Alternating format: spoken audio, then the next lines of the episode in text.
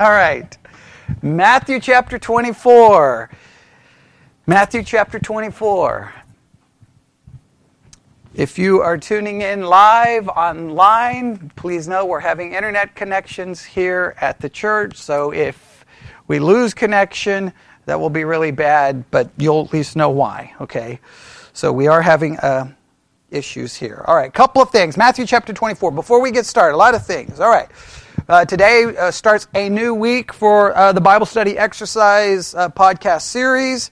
Uh, we're, we'll, we'll still be in Matthew chapter 24 the curriculum for this week, if I can open the curriculum, here we go, covers Matthew 24, 15 through 22. Matthew 24, 15 through 22.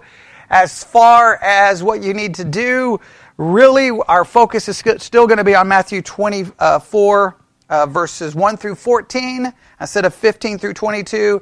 But the only thing I need you to do this week is continue to do the work on Matthew 24, 1 through 14 that I've given everyone, chapter summary method on the whole chapter. All of those things that we've already talked about over and over and over.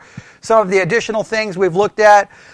Just uh, use the curriculum, Matthew 24, 15 through 22, read it, look at it, and we'll probably do some podcast episodes in, in, regards to it. But that's where they have they they moved quickly through one through fourteen. All right, one week, and they were already on to the next section, which I understand.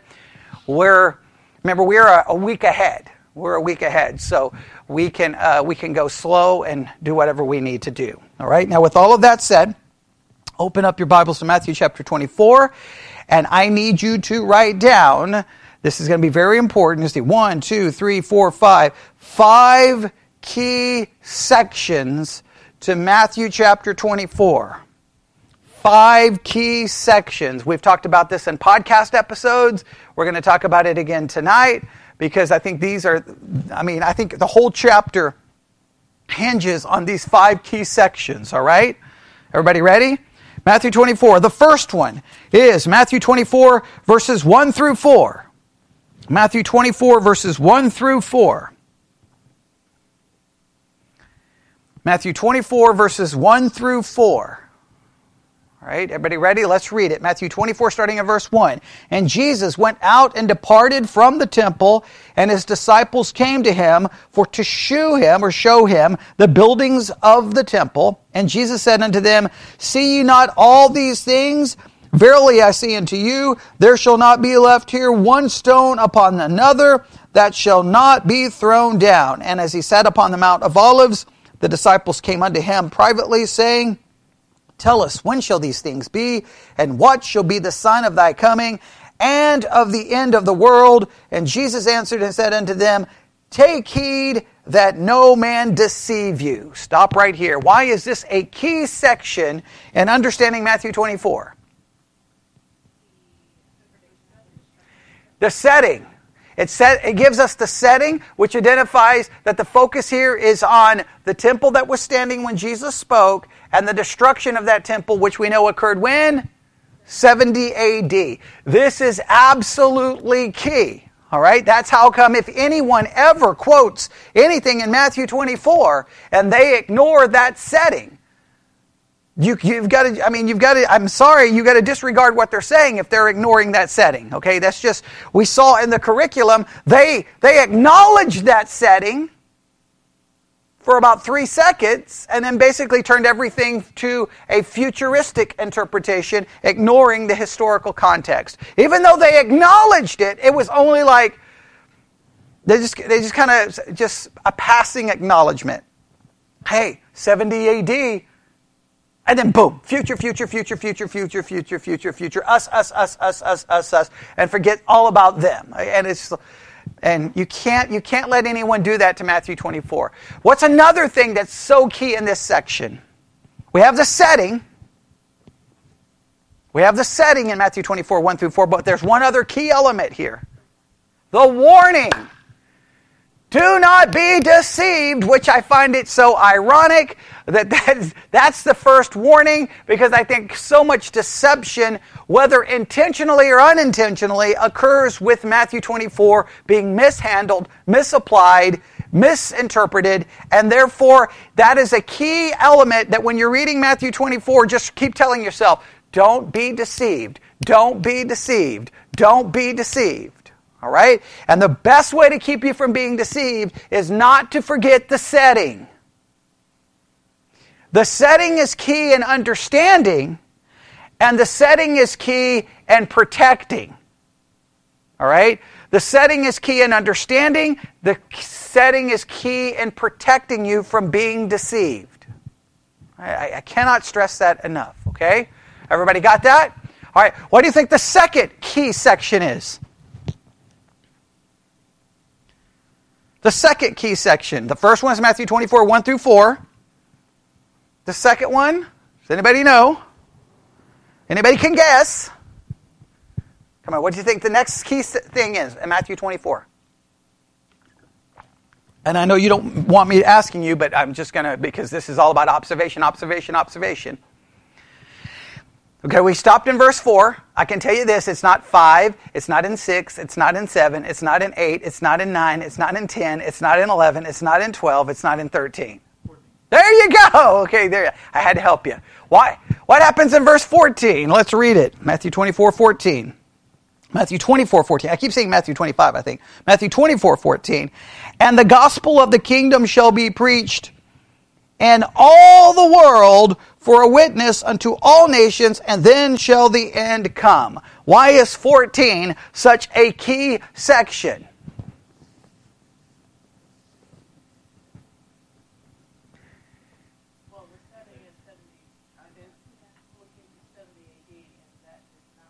Yeah, the problem is we don't perceive that as occurring. Now, preterists say it did. Okay, just so that we know. But it, it could be that 2414, the reason it's key, this could be the transition verse where we transition from everything that relates to 70 AD, and from this point it jumps to referring to something in the future. This is a key verse. If we can prove that it uh, happened in seven, before 70 AD, then we have, the transition would have to occur somewhere later. If we can't prove that it was fulfilled before 70 AD, then the transition happens, well, we don't know. I mean, if, if we prove that it was there, it has to come later. If we prove that it wasn't, then this would be the key verse and where it jumps. Does that make sense? Either way, this is a key verse. Does everybody understand that? Okay? All right. What do you think the third key section is? What do you think the third key section is?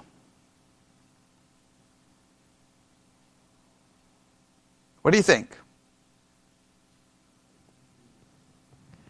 Well, I, uh, I, I, I'm, I have not told you where the key section is, so I, am not. What, what do you think? You think 15 through 20? Is that, is, was that a guess or was that a, a guess? Okay. So we have 24, 1 through 4, 24, verse 14, and then 24, just verse 15 by itself. And why is 15 a key verse or a key section? 24:15 reads, "When you therefore shall see the abomination of desolation spoken of by Daniel the prophet stand in the holy place, whose whoso readeth let him understand." Why is this key? Well, if verse 14 was fulfilled, listen, somewhere before 70 AD, then the question would be was verse 15 fulfilled in 70 AD? Now, you see where this becomes problematic. If we say 14 wasn't, but 15 was, then trying to figure out the timeline here becomes very, in other words, it's not in any kind of uh, timeline order. Do you see the, the issue? All right? Well, I'm saying if 14 was fulfilled before 70 AD and then 15 isn't, then it's not in a chronological order. So then we can't figure out where that transition verse is.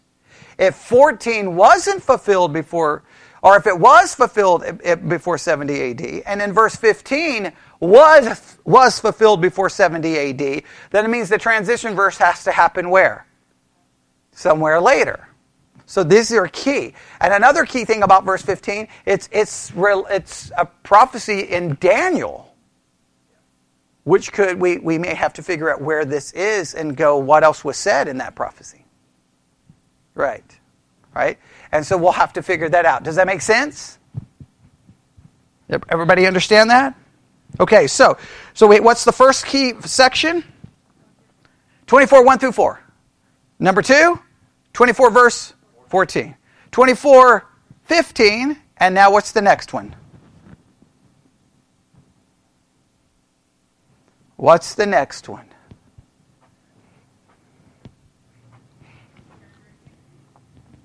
Verse 34. 24 34. 24 34. Verily I say unto you, this generation shall not pass until all these things be fulfilled. That's a pretty significant verse, is it not? Because if we say that that generation is the generation he's referring to, then guess what that means? Verse 14 and 15, that we immediately may have said, well, that did not happen. Well, guess what? It did. okay, all right? Unless this generation is not referring to this generation, it's then it messes up the whole. right. And then that becomes very problematic because if it's not that generation, well, wait a minute. Every generation have seen earthquakes, plagues, famines, and war. So now the whole chapter becomes almost impossible to interpret. This becomes majorly problematic. Okay, does everybody see that? Uh, because to identify that generation becomes very. I mean, how do you identify? I mean.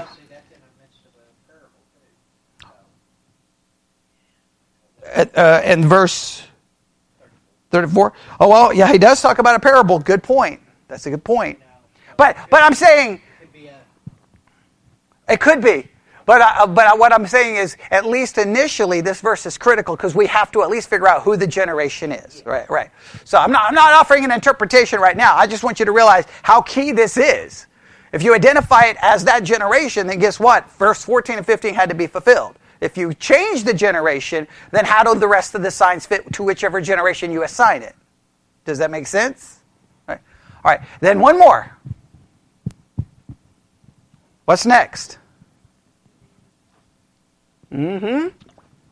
What section is that? Starting in verse 36. All right? Look at verse uh, 24, 36. What happens? But of the days and hour knoweth no man, no, not the angels of heaven, but my Father only. That's typically applied to what?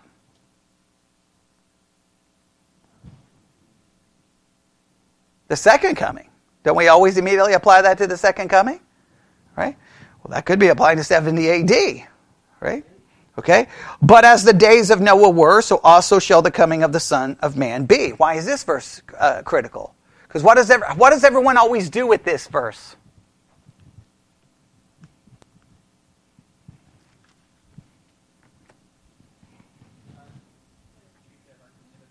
Okay, well, okay, let's work through this. Everyone, everyone, look, if I, if I ask what does everyone do, if you don't know, what would you typically do? Just always say what you would do with it because probably it's going to be the typical answer, okay? Right? Just the way it typically works because you've been influenced probably by the Christianity you've been around. So let's go there. Verse 36, almost everyone does what with that? Refer to the second coming. Number two, but as the days of Noah were, so shall the coming of son, of the Son of Man may be. What do people typically do with that? They typically say, oh, the days of Noah was very wicked. And they apply that the wickedness of the days of Noah will be the wickedness that will represent the second coming. Once again, it's connected to the second coming, not 70 AD. Yes? It's almost always. Like, by this point in Matthew 24, people have already forgotten 70 AD even existed. At this point, they're so far into their eschatology that 70, the, the victims of 70 AD could walk by them and they would like, what happened to you guys? Okay? Uh, we died in 70 AD. Oh, I must have missed that. Can you tell me what happened? Yeah, you're reading the chapter about it. No, I'm not. I'm reading a chapter about the second coming. Okay? Does that, literally, that's what happens. So, here's the thing. Everyone thinks that this is referring to the wickedness of the days of Noah. Is that what it's referring to?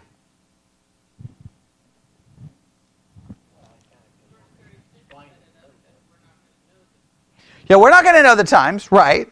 But then it says, but as the, uh, what I want you to see is, but as the days of Noah were, so also shall the coming of the Son of Man be. Everyone connects verse 37, not only to the second coming, but they connect it to the wickedness of the days of Noah. Look at the next verse. Doesn't mention the wickedness. It was an unknown day that was coming. But what were they doing in the meantime? That's the key. They were, in the days that were before the flood, they were eating, drinking, marrying, and giving in marriage until the day that Noah entered into the ark. In other words, that the days of Noah was a time of what?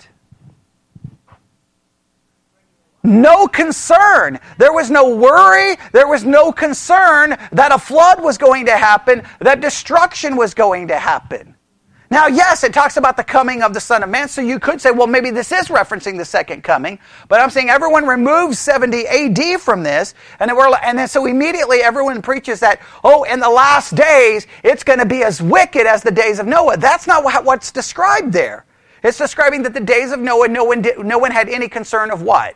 Spiritual judgment or coming judgment. So it's going to be a time where no one is worried about coming judgment. Now, did that apply to 70 AD? Or is that a reference to the future? Now look at what happens next. Right? Here's what happens next. You see, this is a very important section. Look what happens. Thinking caps on, okay? Here we go. So they, uh, nobody knew what was going to happen until the day that Noah entered into the ark. Everybody got that? And knew not until the flood came and took them all away so shall also the coming of the Son of Man be. Two shall be in the field, one shall be taken, and the other left. Two women shall be grinding at the mill, the one shall be taken, and the other left. Now, what, what do you need to answer in regards to this section? Obliviousness. Okay, Seth, Seth said obliviousness. Right. People are just oblivious to this situation. That's a good way of putting it. All right. Well, what's, what's key about this section that there's one there and one taken away? What, what's, the, what's the answer you must seek for this section? Okay. Who is the person taken away? Right. The damned were taken away. And those in the ark were left. So here, the one taken away is the one taken away in judgment, not in rapture. This is not a rapture passage, it appears. Not only that, when you make it a rapture, what do you remove from the context? Once again, you're removing it from what? 70 AD. All right? So this is the idea that the ones taken, remember, it gives us the description from the flood. What does it exactly say about the flood?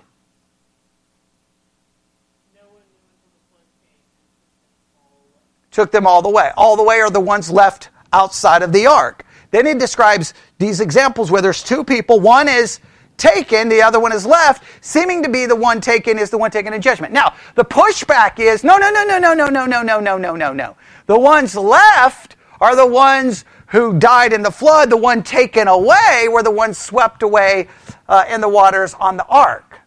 But I don't, re- I don't read it that way. Okay, but I'm just saying this is, this is no. Again, Christians can't agree on anything, so we just have to acknowledge there's going to be disagreement here. Okay, but you see why this is critical?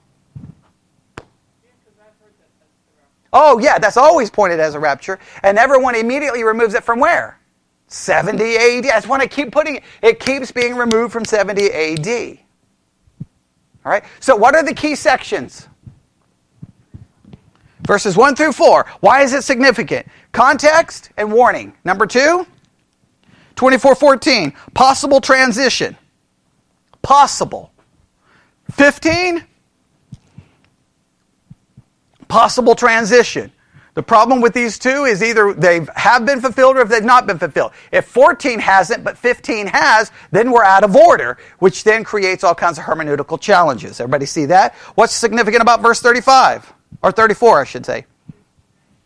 Well, then if, that, if, that, if all of these things have been fulfilled for that generation, then Okay, if it has it, you, you see all, with all kinds of different issues there, right? But this generation. And then what's significant about 24, 36 and following?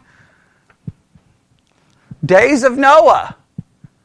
Who's taken? Who's left? What is this referring to? All right, everybody got all of that? Everybody good? All right. Now, I, I, could just stop right there and call it a night, but that, that, was, that was not even the original intent of the message. That's just trying to give you, that's kind of doing the Bible study for the Bible study exercise for everyone participating. I want you to just think and think and think and think and think and think and think about those verses. Live in those verses. Know those verses. And again, what are we doing? Observational exercise on the chapter. Observational exercise on the chapter. All right, everybody ready? Now, thinking caps on. It's time to bring in the preterist. It's time to look at this from a preteristic point of view, from preterism. And what, what's the basic concept of preterism? Most, most biblical, most to all biblical prophecy was fulfilled in 70 AD. All right, everybody remember that? Now, just so that we know here, um, the, they're going to basically be borrow or using the preterism as put forth by James Stuart Russell, which we talked about him and we, we got the dates and everything him. That's what they're going to be basically going to be discussing. All right? Everybody remember that? Okay. Um, all right. I'm going to just jump into this because of time. They're, going they're, they're involved in a discussion at this point in this book uh, about what how do we understand the questions the disciples ask Jesus? Remember, he says, hey, everything's going to be destroyed, and they come, and according to Matthew, we think we can break it down to how many questions? Three. All right? What are the three in Matthew? When? What's the sign? And the end of the age, or the end of the world. All right, now, end of the age is a, I just gave an interpretive uh, there. It go end of the world because that's how it's written. Okay, all right, does everybody got that? We'll have to look up uh, translations in a minute. All right, so they're talking about this. And guess who they're, gonna, who they're getting ready to quote? Uh, they're getting ready to quote James Stuart Russell. So we're reading a book written by R.C. Sproul, who is a preterist, borrowing from Russell, who is the preterism that, in a sense, he's ado- adopting and using. Now, they start with quoting Calvin. Calvin, John Calvin, he viewed the questions, when the questions of the disciples, when they come to him, he regarded that the disciples basically had an erroneous assumption that the destruction of the Jerusalem would coincide with the coming of Christ and the end of the world. Calvin believed that the disciples were just wrong. That they came going, hey, when, so when is this going to happen and when is the end of the world? And that their assumption was that the world would end at the same time. Calvin believed their assumption was incorrect. That's how Calvin understood it. Does, everybody make, does that make sense? All right? This means that Jesus was answering a question that contained false assumptions. So Calvin thinks the way we have to understand this is that when Jesus starts answering this question, he realizes that he's answering a question that, that contains false assumptions. All right? So everybody got that? Or yes, no? All right? That's how Calvin perceives this.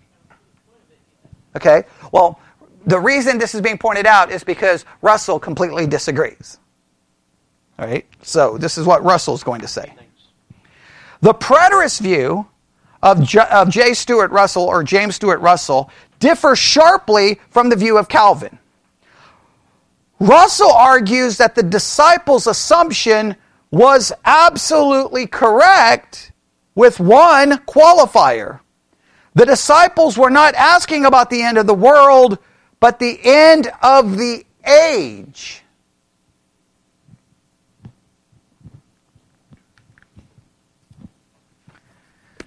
End of the age or end of the world. So, guess what we need to do? We got to do a little work here, yes? We got to do a little bit of work here, all right? Um, someone just asked a question about the ones taken away. I will have to get to that. I'll see if we can get back to that in a minute. Right now, I just wanted everyone to see those sections. I'm not going to offer any massive interpretation yet there. But I think that is an interesting parallel where you're putting that, and we'll have to see. So we'll get to that. All right. So we got to go back to the question. So back to Matthew, 20, one of our key sections, right? All right. The disciples come. They're like, hey, what, when, when, we, when shall these things be? What shall be the sign of thy coming and of the end of the world? So let's do a couple of things. First, if you want to do this with us online, do this. You go to Google, tap in Matthew 24, that's verse 3. Go to Google, Matthew 24, 3. Wait until the entry shows up for BibleHub.com, which is number, I think, 4. And why do we want to go to uh, BibleHub.com for Matthew 24 3? We want to see all of the different translations. Right? Because some say this should be translated the end of the world. Russell believes it should be referenced as the end of the age. Well, guess what the New Living uh, the New International Version how it translates it? Jesus was sitting on the Mount of Olives. The disciples came to him privately. Tell us, they said, when will this happen? What will be the sign of your coming and of the end of the age? NIV says that way. Well, we'll, we'll get there. We'll get there. We'll get we'll get to Strong's. Yeah, not right now. Right now. Okay. Yeah. Okay. We got we we, we always start first with the why. Why do I start with the English translations first? Why? just, just from a Bible study practice. Why do I start there first?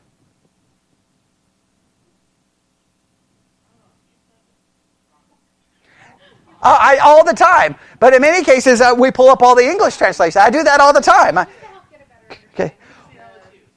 No, to see if there's agreement.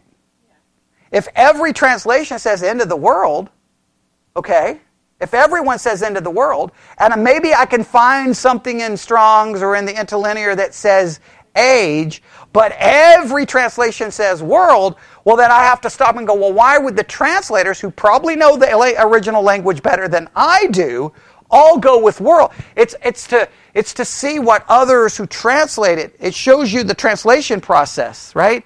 That, that sometimes gives you great insight. Oh, okay, wait a minute. Let's say you have 15 English translations and 14 different ones.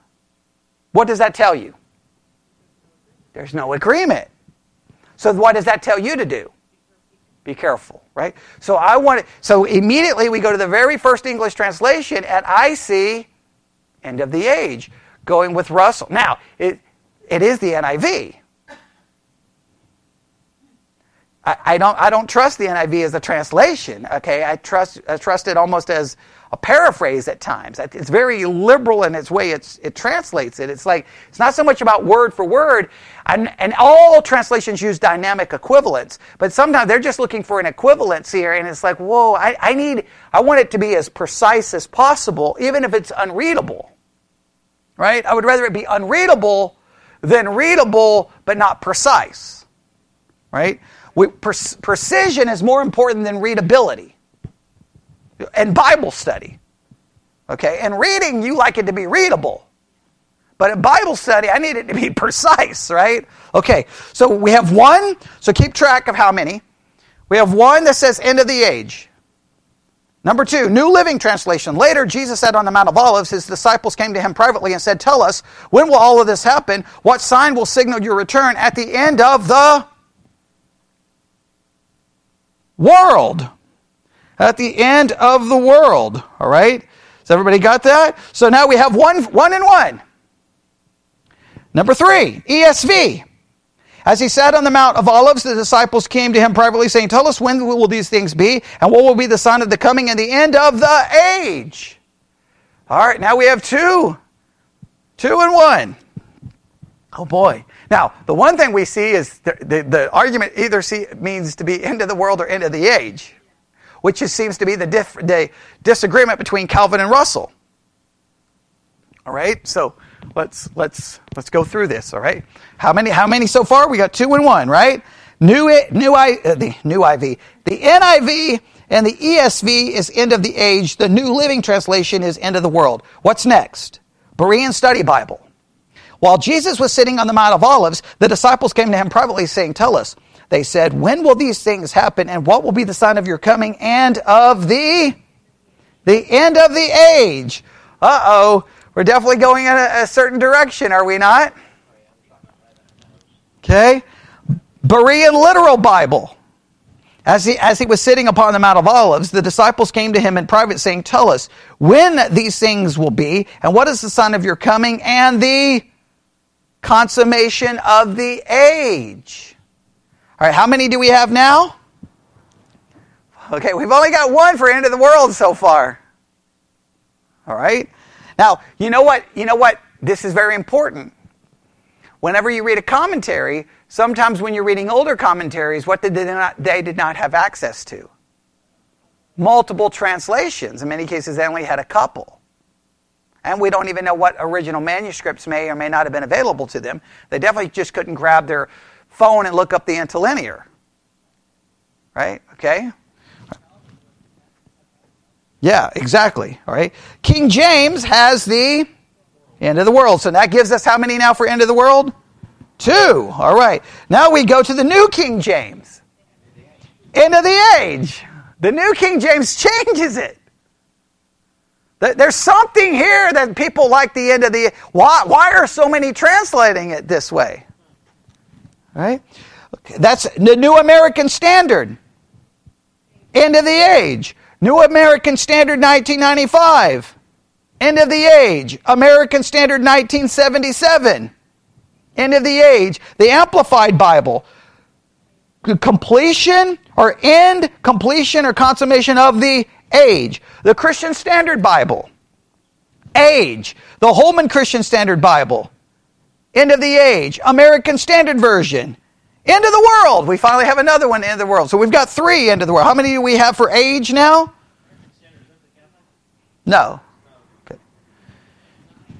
Okay. Like nine, I think. Y'all were supposed to be keeping count, so it's a number. Don't expect me to get it right. Okay, all right.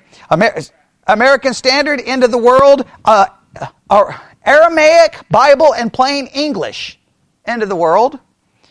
Contemporary English version, end of the world. Douay-Rheims Bible, there's more of a Catholic one. Consummation of the world. Good News Translation, end of the age. The International Standard, end of the age. Literal Standard, end of the age.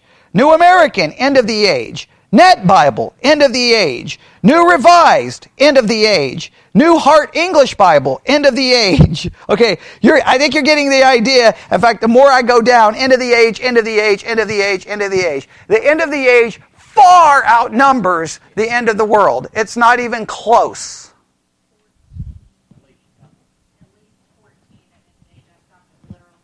Okay, I literally, okay, so 14 versus what, 2 or 3? Yeah, 2 or 3? Or six for end of the world. Okay. All right. So far, far more goes the other direction. Now, why is such? De- now, immediately, what does that tell you? Oh, man. Okay. Oh, 21. 21. Yeah, uh, yeah, there's so many translations, it's not even funny. Okay. So, now let's do this. Let's go to the Blue Letter Bible app. Let's just see. Let's just take a look. Now, some of this may be based off translation different or uh, manuscript differences. Okay, but that's okay. I can't believe we're uh, already going to run out of time. Man. Okay. It's, yeah, we did have technical difficulties. But it, uh, Matthew 24, all right, verse uh, 3. Go to the interlinear. And the coming end of the world the world world here is, oh wait, I can't, I can't play it for you right now. Um, well, hang on. Let me do this. Hang on. Let me close the Spreaker app. All right, here we go. Now I can turn the volume back up. Here we go. It is this Greek word. Strong's G 165. aion. I own. aion. I own. It's used how many times? 128 times in the King James. How many times is it translated ever? 71. How many times world? 38. Then, then, then you have all of these others with all of these mixture, but age two times. That's interesting. That would make an argument that it should be translated world and not age. Yes? Now, this is using the manuscripts the King James would be based off of, right? But the New King James translators changed it to age which is interesting. The outline for biblical usage forever, an unbroken age, perpetuity of time, eternity, the world, universe, and then notice number three, period of time or age. Oh, man. Uh, what? I don't know about you. Do you get frustrated at this point? I get frustrated. Why do you get frustrated? There, there's, there's a lot of just possible, well, maybe. Yeah, and it, world is one of it, but age is also as well. As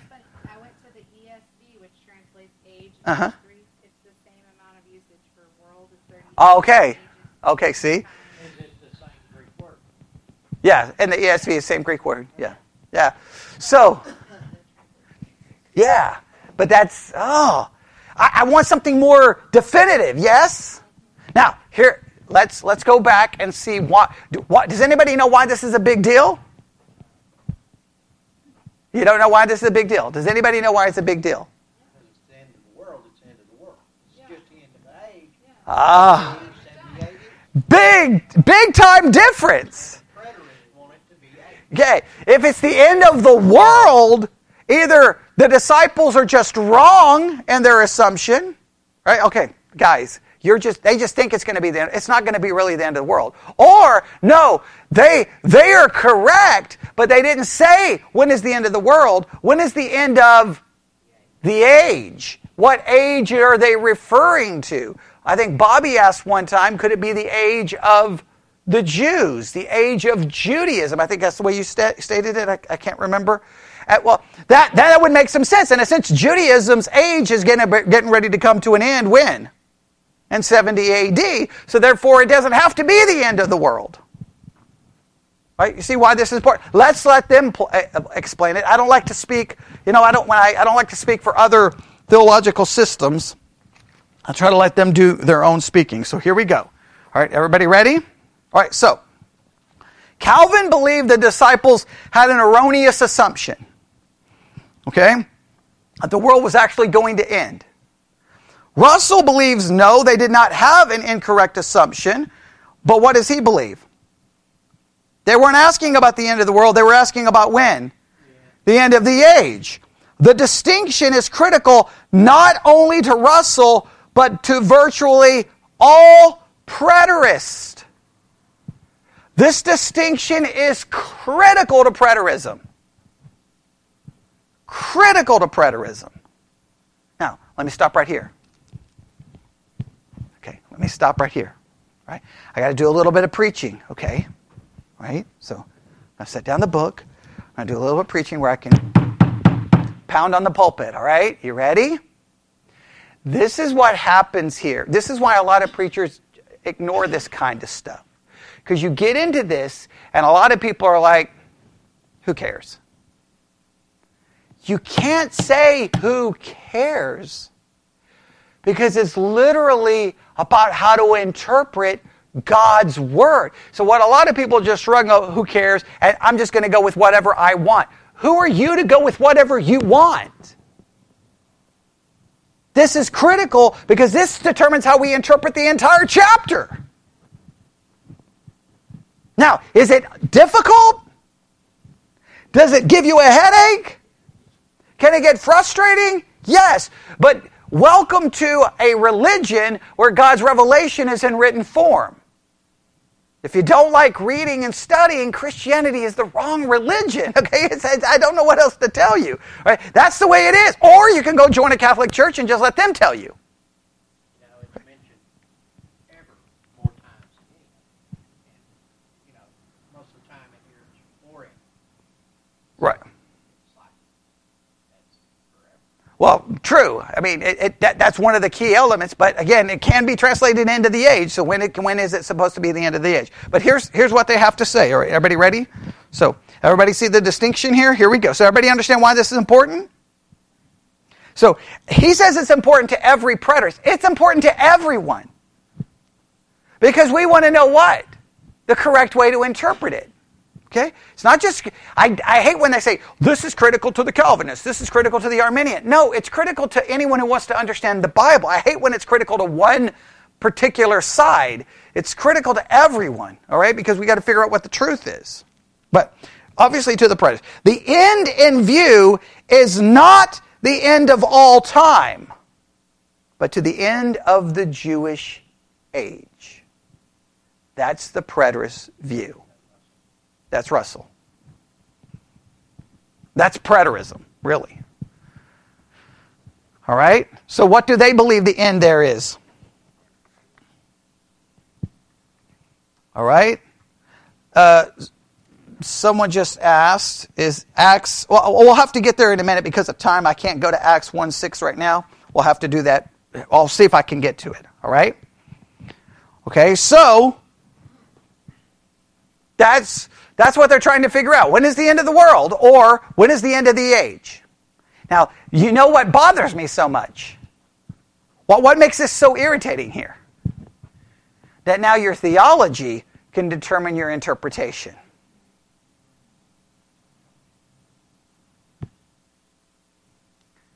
That's bad. And you almost have enough evidence to go whichever direction you want to go. I don't like that. Mm, I don't like that. I don't like that at all.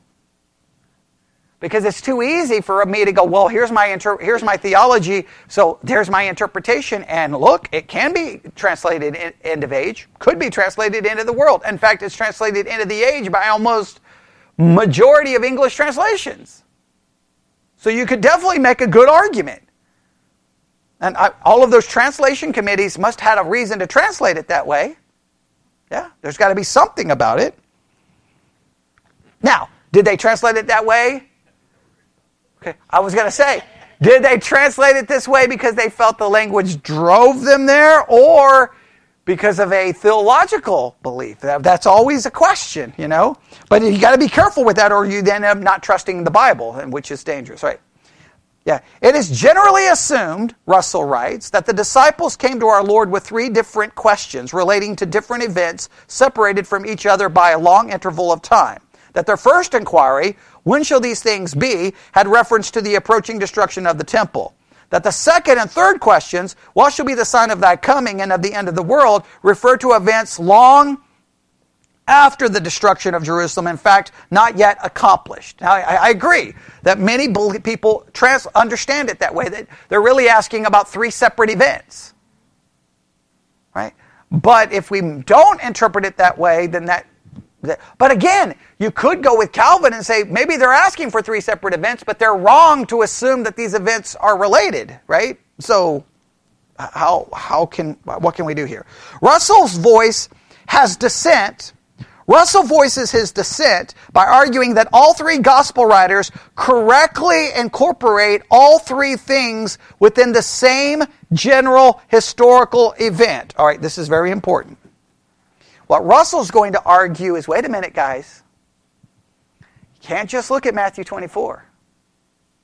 See, this is why I wanted everyone to do what Twyla did outline everything that happens in each account. Because I knew Russell was going to go this direction. What does Russell want us to look at? Wait a minute, you can't just read Matthew 24. You got to look at Mark and Luke. How do they handle the questions? Well, go to Mark 13. Mark 13. Right? Verse 4. What is Mark 4, 13 4? How do they ask the questions?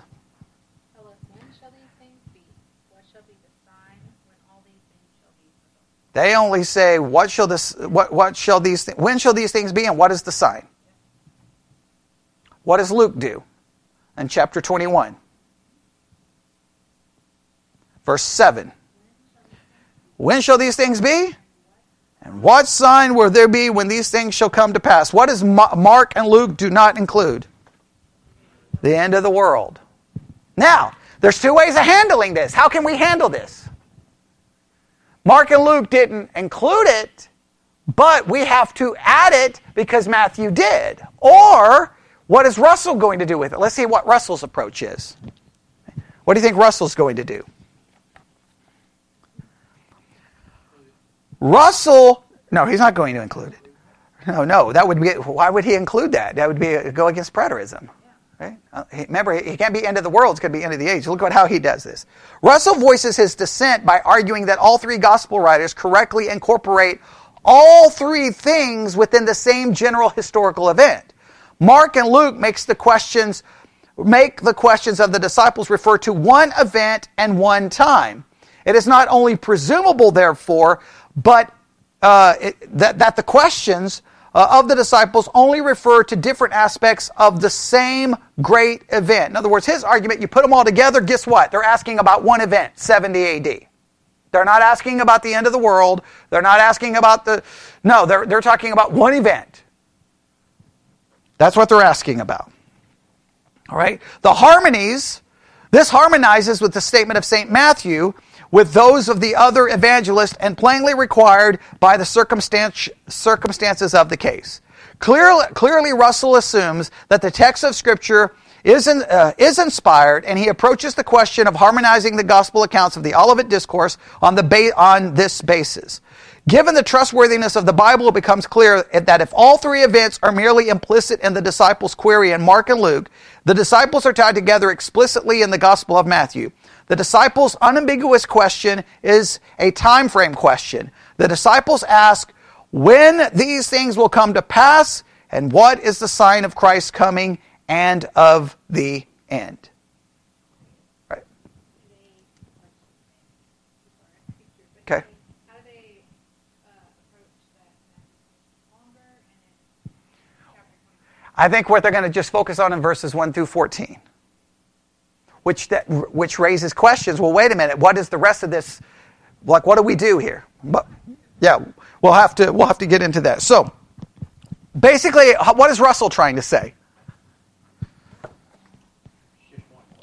Basically, it's one question: When is this going to happen?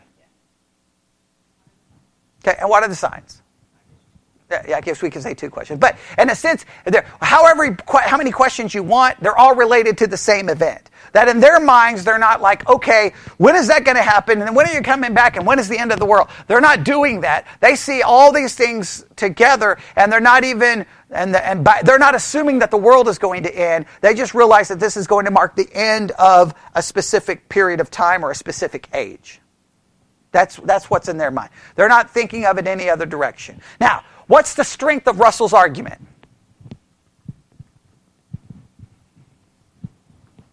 What's the strength of that argument? Because the context is 70 AD, right? That that's what they're worried about. That in their minds they're not going, okay, wait, but in my eschatology, and my, my eschatology class, we learned about, you know, Jesus coming. No, they don't probably don't even have any recollection of a second coming uh, in the sense of like Jesus coming back. They don't even understand of him. I mean, remember, the disciples are still confused about his death, burial, and resurrection, much less understanding a second coming. Agreed? So it would be weird for them, like, hey, when is that second coming thing going to happen? Now, once Jesus, now, Seth asked the question, look at Acts 1 6. I'll try to uh, bring this in right now. Now, the difference in Acts 1 6, what's the difference in Acts 1 6? He's Okay, they already got the death, burial, resurrection thing down, okay, right? They got that down, okay? So they understand that, so that's already resolved. And what do they say in verse 6? When they therefore were seen come together, they asked of him, saying, Lord, wilt thou at this time restore again the kingdom to Israel? Okay, that obviously, what are they waiting for? You've, you've died, you've been buried, you've resurrected? They're asking a question that relates to what? All the things in the Old Testament, they're looking for the coming of the kingdom. That's what they're looking for. Okay, they're not looking for the end of the age. They're looking for the coming of the kingdom. That's what they're looking for, right? Okay, and that relates to the Old Testament, which that would have been in their mind, right? Okay, the end of the world and the second coming would rely on them looking for something that they probably don't even quite grasp yet. The, the restoring of the kingdom they would understand because they're Jews who know all of those Old Testament prophecies. All right, does that make sense? Okay, so that's that's an interesting discussion about. Before the resurrection, they might not have been thinking about him being killed. Oh yeah, they, yeah. They don't even understand the death and re- resurrection. Yeah, that's that is true. Yeah, before they're, they're, all we, we know they're all confused, right? Every time he gets ready to say something, they're they're like, what? They, they don't even understand.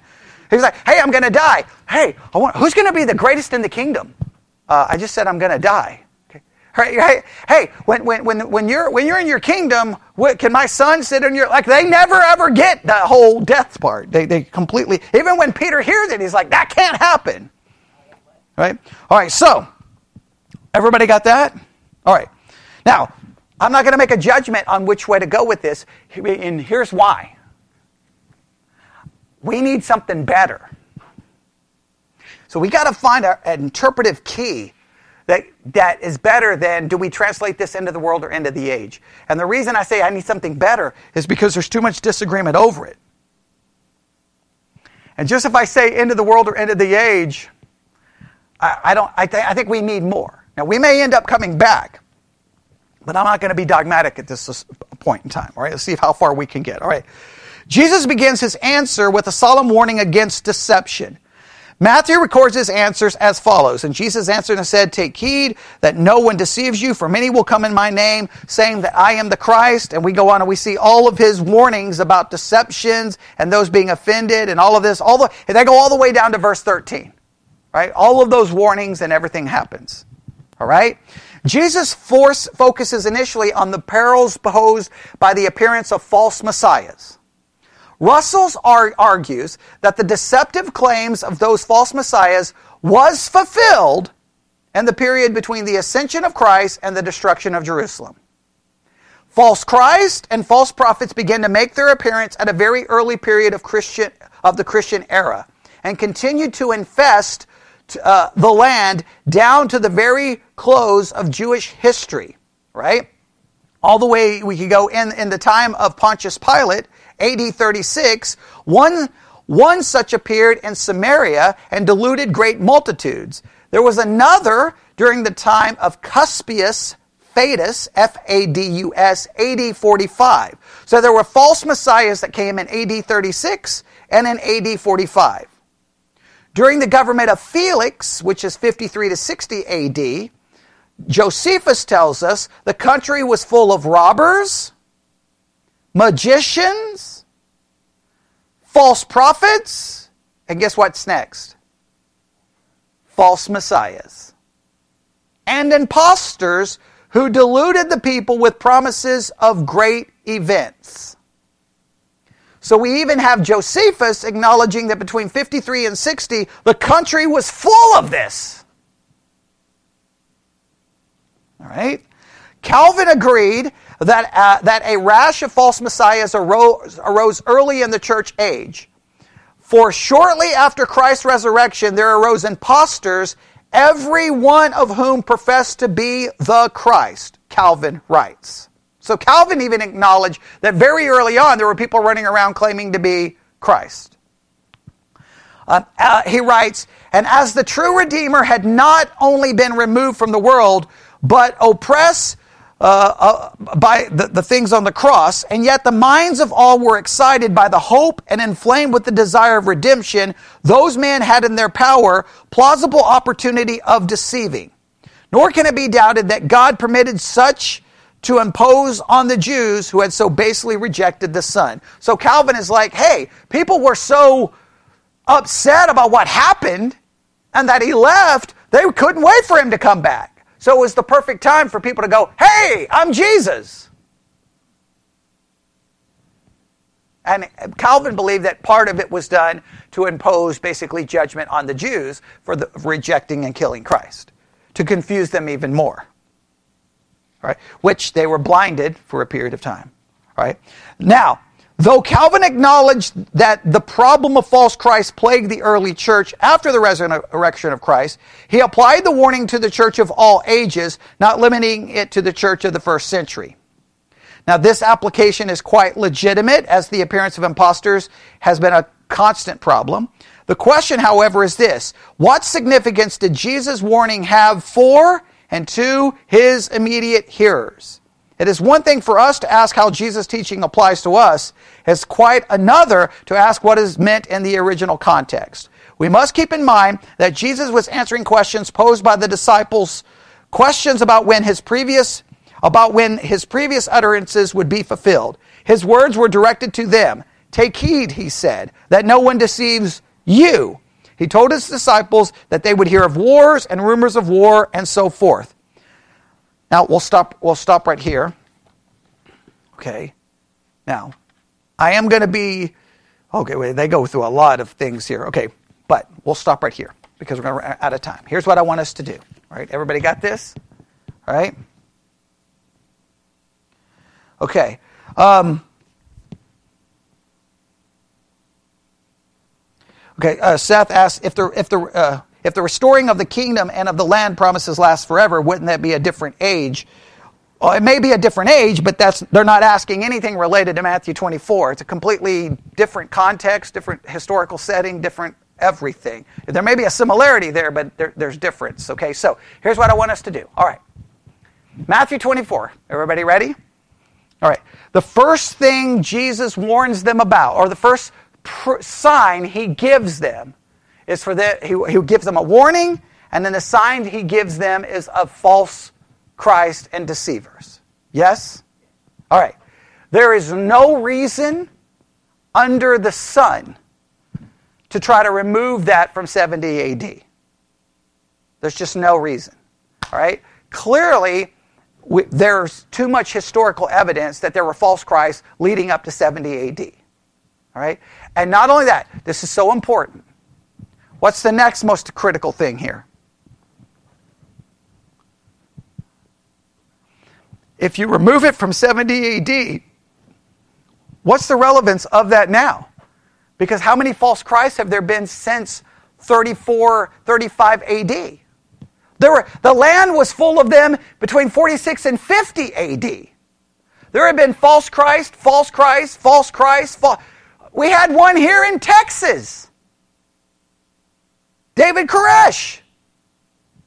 He was the re- reincarnation, basically, of Jesus. He was the one who could open up the book that was sealed in the book of Revelation. They brought people from Dallas Theological Seminary trying to argue theology with him because he was crazy, crazy. Okay, he was gone. Okay, okay, he was insane. It didn't work, and it ended in a horrible, tragic way. Okay, so there's been all kinds of false Christs. So what I'm saying is to make that a, a sign for the future, it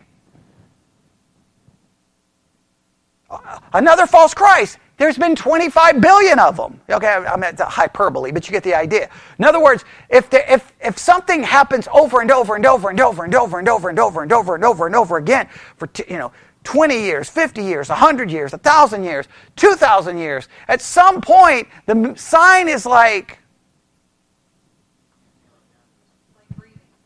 Yeah, it's like breathing. I've already I used that illustration in the podcast. I mean, it's like the sign of Jesus coming is breathing. Okay, well, people breathe every day. Well, that yeah, it, do, it doesn't make any sense. So that one clearly happened between 33 and 70 AD. It occurred. It occurred literally. There were literal false Christ. It happened, and 70 AD occurred. So there's no reason to rip that out of context and make that applicable for today. Okay? Does that make sense? Now, we know what the preterists are going to do. They're going to try to put everything in 70 AD. We're willing to listen.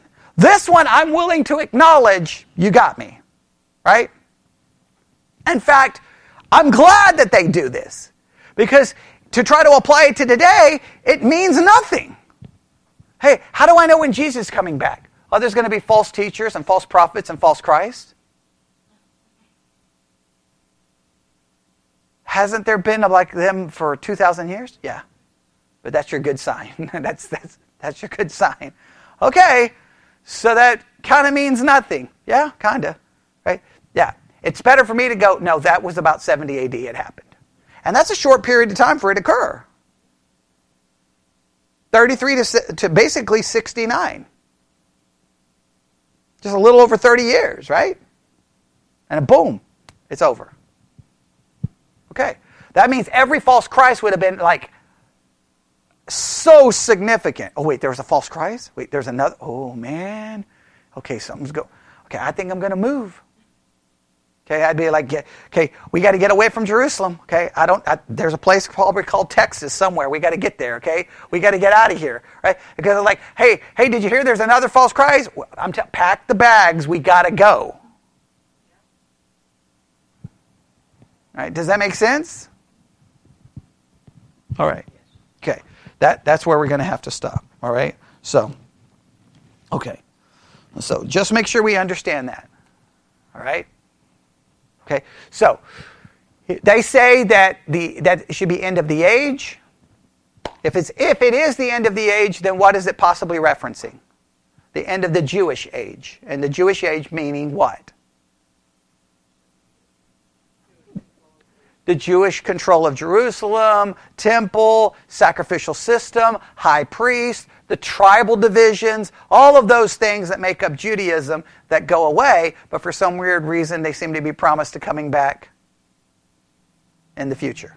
Right? So meaning that they may go away, but they're not gone forever. But preterists want them to be gone for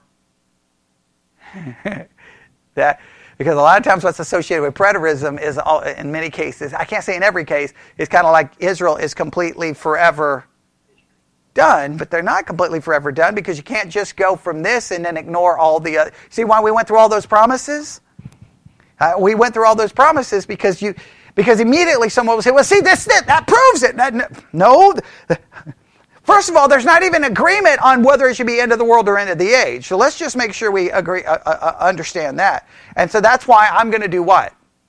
I'm just going to set that aside. I got translations say end of the world. If I look in the interlinear, I can argue that it means end of the world. You can't say that it doesn't. In fact, it's translated world way more than age, only two times for each, even in the ESV and even in the King James. Yeah, and forever more times than world, right? So the end of forever, which would be the end of everything. Right. So, in other words, what is the end of everything? Okay. So, but again, Calvin could be right. The disciples could have all kinds of false assumptions. Right? Let's make okay, let's be fair here. I think we can all agree here. We don't want to be very careful about building a doctrine off questions of those individuals.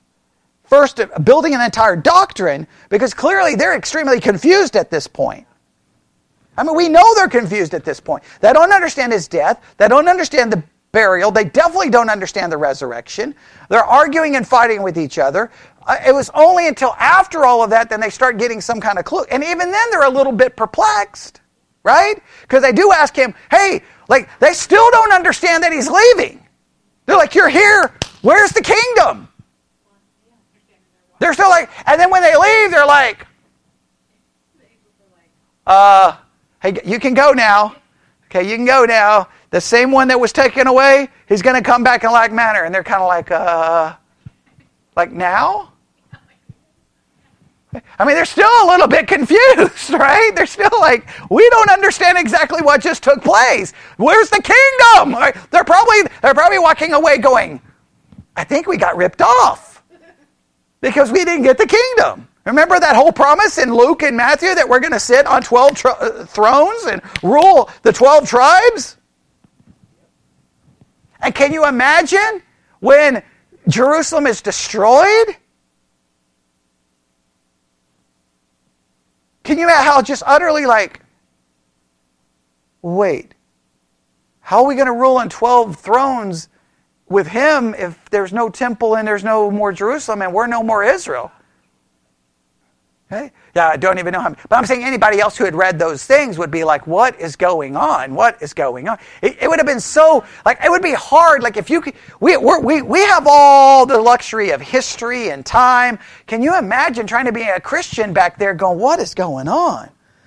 I mean, you, there'd be a lot of like, okay, this whole thing is just broken. It, Jesus is gone. Jerusalem is gone. The Jews are gone. Clearly some I'm, I'm so confused. And so you can see why the early church just said that they're done. Okay. Okay. Uh, we don't even know about israel anymore. Just just worry we got to worry about us. Uh, right, Well, Hebrews was obviously important. It was warning them, right? So once once there, and if you think about that, you can see why the early church would be like, see, Hebrews tried to tell them that was all going away. So now it's about us. Right? It's about Jesus. You can see why they would do that. But then someone came along, when, which is that's absolutely amazing, when you have Darby and some of those who came along before Israel become a nation, and they're like, hey guys, did you, did you read the rest of the Bible? Because Israel's mentioned like all these times and it didn't happen. And they're like, you're crazy. And so, okay, I'm crazy. And the next thing you know, they're wait, that's Israel. What just happened? Okay.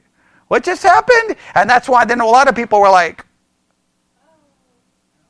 and then that's when there was an explosion of dispensationalism, because you could see why there would have been an explosion. They were like, wait. So then Israel's been there, Israel's been there, it's 1948, 58, 68, 78, 90, and then finally people are kind of like, well, maybe this whole Israel thing is not anymore. And then Israel became a very political issue. If you're a Republican, you support. If you're a Democrat, you don't. Israel's mean to the Palestinian, you know. And so then a lot of people are like, this is all too political, so I'm going to wash my hands of it. What's an easy way to wash your hands of it? God's done with Israel and go back to a non-millennial perspective. You can see why there's been so many fluctuations in church history over it. And but what what can you never allow to change your theology? What's happening in the world? And so I, I still love the fact that someone was able to go, hey guys, the Bible says Israel. So, but in this particular case, we just got to figure out what, what, what's going on.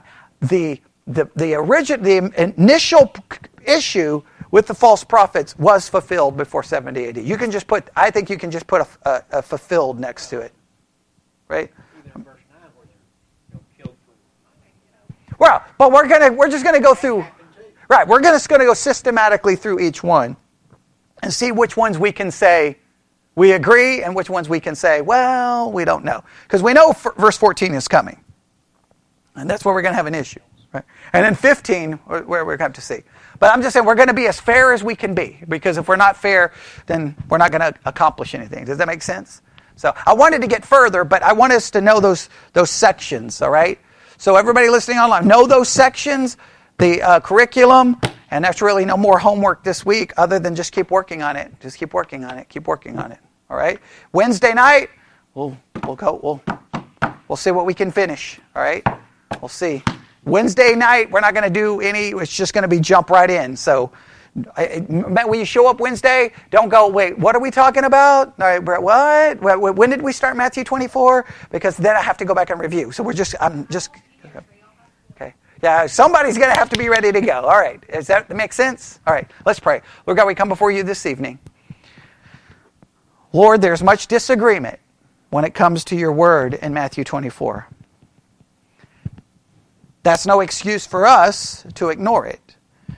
But it is a warning that we do everything we can not to worry about which team says what, but to understand your word so that we can correctly apply it, correctly interpret it, and correctly live according to it. The most important warning, probably, in all of this is take heed that we are not deceived. Yes, that was an immediate warning to them, but the warning against deception goes throughout the entire Bible. We do not want to be deceived by our own misunderstanding or our own theological biases. We want to find the Scripture, understand the Scripture, and do so for your glory and your honor. And we ask that we do this in the name of Jesus. And God's people said,